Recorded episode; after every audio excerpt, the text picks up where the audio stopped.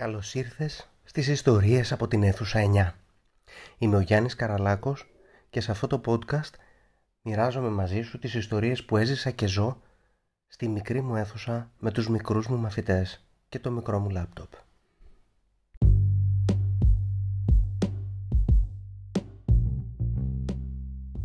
Αν θέλεις, μπορείς να με ακολουθήσεις στο Facebook, το Twitter ή το Instagram για να διαβάζεις τις ιστορίες μου και εκεί. Ακόμη περισσότερα tips, ιδέες, υλικό που μπορείς να χρησιμοποιήσεις και στη δική σου τάξη θα βρεις στο blog μου room nine english dot com.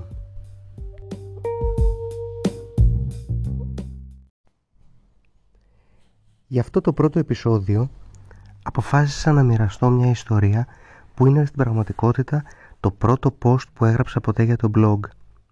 Πολλές από αυτές τις ιστορίες ξεκινάνε πάντα στο μυαλό μου με μια αθώα απορία, σκέψη, παρατήρηση ή ερώτηση των απίθανων παιδιών που έχουν περάσει από την αίθουσα εννιά.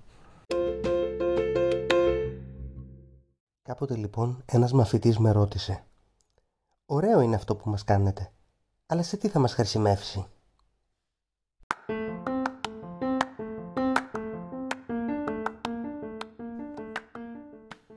Ομολογώ ότι από τότε την έχω ακούσει ξανά αυτή την ερώτηση.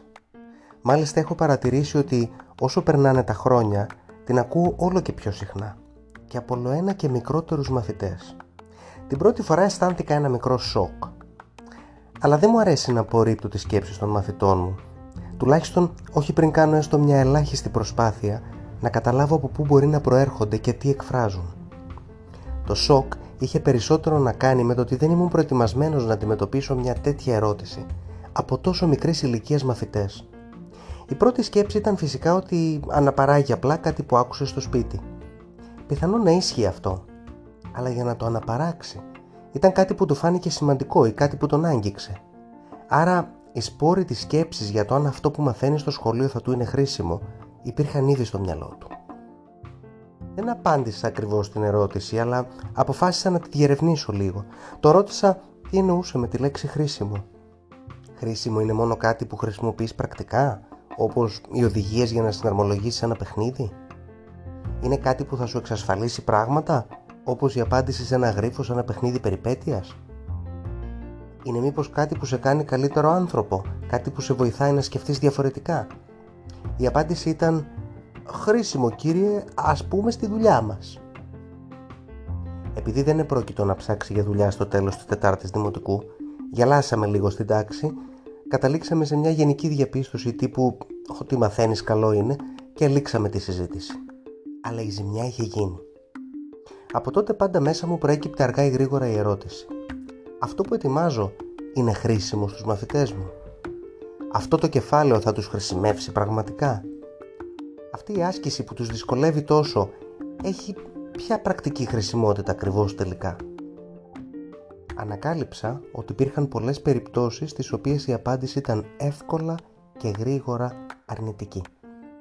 Υπήρχαν πράγματα που δίδασκα επί χρόνια, επειδή υπήρχαν στο βιβλίο ή στην ύλη, χωρίς να έχω διαπιστώσει ότι έχουν κάποια χρησιμότητα, έστω στο επίπεδο της δεξιότητας. Όταν μπαίνεις στο παιχνίδι της εκπαίδευσης, και πιστέψτε με, δεν είσαι ποτέ πραγματικά προετοιμασμένος γι' αυτό, αρχικά χρειάζεσαι να κουμπίσεις κάπου. Εμπιστεύεσαι λοιπόν πολύ τους παλιότερους και τις συμβουλές τους, εμπιστεύεσαι αρκετά τα βιβλία και τα εγχειρίδια και εμπιστεύεσαι λίγο και το ένστικτό σου. Σου περνά καν από το μυαλό να αμφισβητήσεις κάτι που το βιβλίο επέλεξε να συμπεριλάβει στην ύλη. Χρειάζεται πολύς χρόνος και ίσως ένα γεγονός σαν την ερώτηση του μικρού μου μαθητή για να σε κάνει να ανακόψεις αυτή τη μηχανική πορεία από το κεφάλαιο ένα προς το κεφάλαιο δέκα και να αναρωτηθείς: σε τι χρησιμεύει αυτό που διδάσκω? Τους μαθαίνει πραγματικά? Και φυσικά αυτό δεν σημαίνει ότι πρέπει να φτάσουμε στο άλλο άκρο, εκεί που η γνώση έχει αξία μόνο σαν χρηστικό και ανταλλάξιμο αγαθό. Η εκπαίδευση συμπεριλαμβάνει πολύ περισσότερα πράγματα από δεξιότητες. Για παράδειγμα, ένα απόσπασμα ταινίας, ένα λογοτεχνικό κείμενο, μια επίσκεψη, μια χειροτεχνία μπορούν να είναι χρήσιμα σε ένα τελείως διαφορετικό επίπεδο από μια άσκηση κατανόησης κειμένου ή ένα writing plan. Αυτό που είναι σημαντικό να αναρωτηθείς πριν ξοδέψεις τον πολύτιμο και πάντα πολύ λίγο χρόνο της τάξης πάνω σε μια δραστηριότητα είναι αν αυτό που προσφέρεις στους μαθητές σου και σε σένα, αξίζει τον κόπο και τον χρόνο που θα χρειαστεί. Με τα χρόνια λοιπόν αποφάσισα να φιλτράρω αυτά που διδάσκω με τρία βασικά κριτήρια. Δεν διδάσκω φυσικά μόνο τα πράγματα που πληρούν και τα τρία αυτά κριτήρια. Συνήθως αξιολογώ και βάζω προτεραιότητες ή κατανέμω το χρόνο ανάλογα με τα πόσα κριτήρια πληρούνται και σε ποιο βαθμό. Αποφεύγω όμως να συμπεριλάβω στο μάθημά μου πράγματα που δεν πληρούν κανένα από τα τρία αυτά κριτήρια. Και πιο συγκεκριμένα. Πρώτα, είναι σχετικό?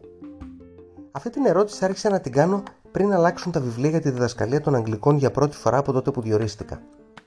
Στα παλιά βιβλία, σε ένα από τα πρώτα μαθήματα στο βιβλίο της Δέλτα Δημοτικού, για να βοηθήσει τους μαθητές, είχε φωτογραφία από τον Popeye και την Olive, από τους Gypsy Kings και από τον Donald Duck. Κανένας απολύτως από τους μαθητές μου σε δύο σχολεία δεν είχε την παραμικρή ιδέα ποιοι ήταν οι πρώτοι δύο. Λιγότεροι από τους μισούς αναγνώριζαν τον Donald Duck. Τελικά, όσο και αν δεν μ' αρέσει, έχει νόημα να διδάξω στους μαθητές του δύο χιλιάδες είκοσι πώς να γράφουν, ας πούμε, διευθύνσεις σε ένα φάκελο? Κι αν ναι, πόσο χρόνο και σημασία να δώσω σε κάτι τέτοιο? Η εμπειρία μου έχει δείξει ότι τα μικρά παιδιά μαθαίνουν καλύτερα όταν το αντικείμενό τους είναι έστω και λίγο σχετικό με την καθημερινή τους εμπειρία. Δεύτερο κριτήριο. Είναι εφαρμόσιμο. Αυτή η ερώτηση με βοήθησε αρχικά να ξεδιαλέξω δραστηριότητες που τα παιδιά θα έβρισκαν αδύνατο να ολοκληρώσουν χωρίς το δάσκαλο ή αδύνατο να το αναπαράγουν. Μερικά πράγματα φαίνονται εντυπωσιακά στην τάξη, αλλά αν δεν μπορεί ο μαθητής να τα αναπαράγει ούτε στο ελάχιστο, έχουν απλή διακοσμητική αξία. Με βοήθησε επίσης να οργανώσω την παρουσίαση ενός αντικειμένου με τρόπο ώστε να μην χρειάζονται παραπάνω εξηγήσεις όταν θα επιχειρούσαν να το κάνουν μόνοι τους στο σπίτι. Τέλος, αποφάσισα ότι, κατά την προσωπική μου εκτίμηση, ένα σημαντικό κομμάτι της γνώσης που παίρνουν στο σχολείο θα πρέπει να αφορά σε δεξιότητες που θα τους χρειαστούν σε διαφορετικά επίπεδα της ζωής τους μετά. Δεξιότητες πρακτικές, δεξιότητες επικοινωνίας, δεξιότητες ζωής. Με αυτό το κριτήριο άρχισα να διαλέγω αντικείμενα, δραστηριότητες και κομμάτια ύλης που θεωρούσα ότι μαθαίνουν κάτι εφαρμόσιμο στους μαθητές μου. Αυτό συμπεριλάμβανε φυσικά και την προσέγγιση ενός λογοτεχνικού κειμένου ή μια συζήτηση για την κριτική ανάλυση μιας διαφήμισης. Τρίτο κριτήριο.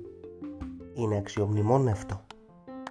Ένα πράγμα που βασανίζει νομίζω κάθε δάσκαλο είναι το γιατί οι μαθητές του ξεχνούν αυτά που τους μαθαίνει και πώς θα τους κάνει να θυμούνται περισσότερα.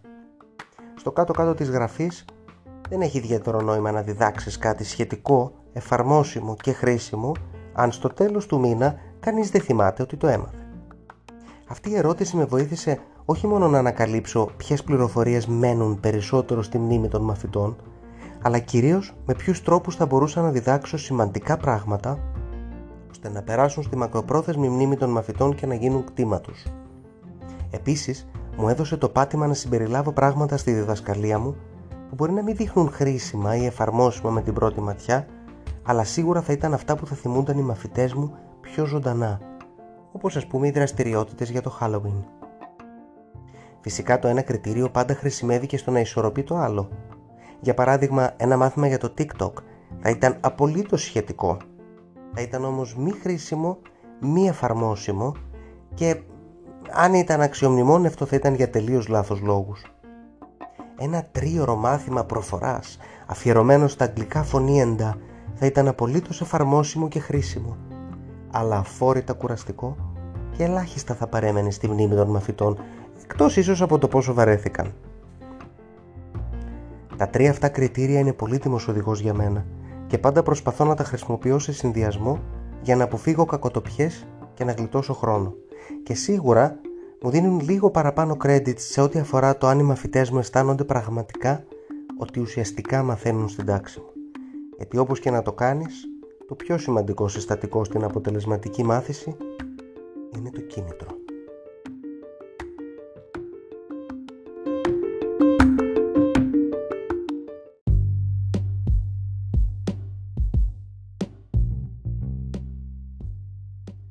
Σε ευχαριστώ που άκουσες την ιστορία μου.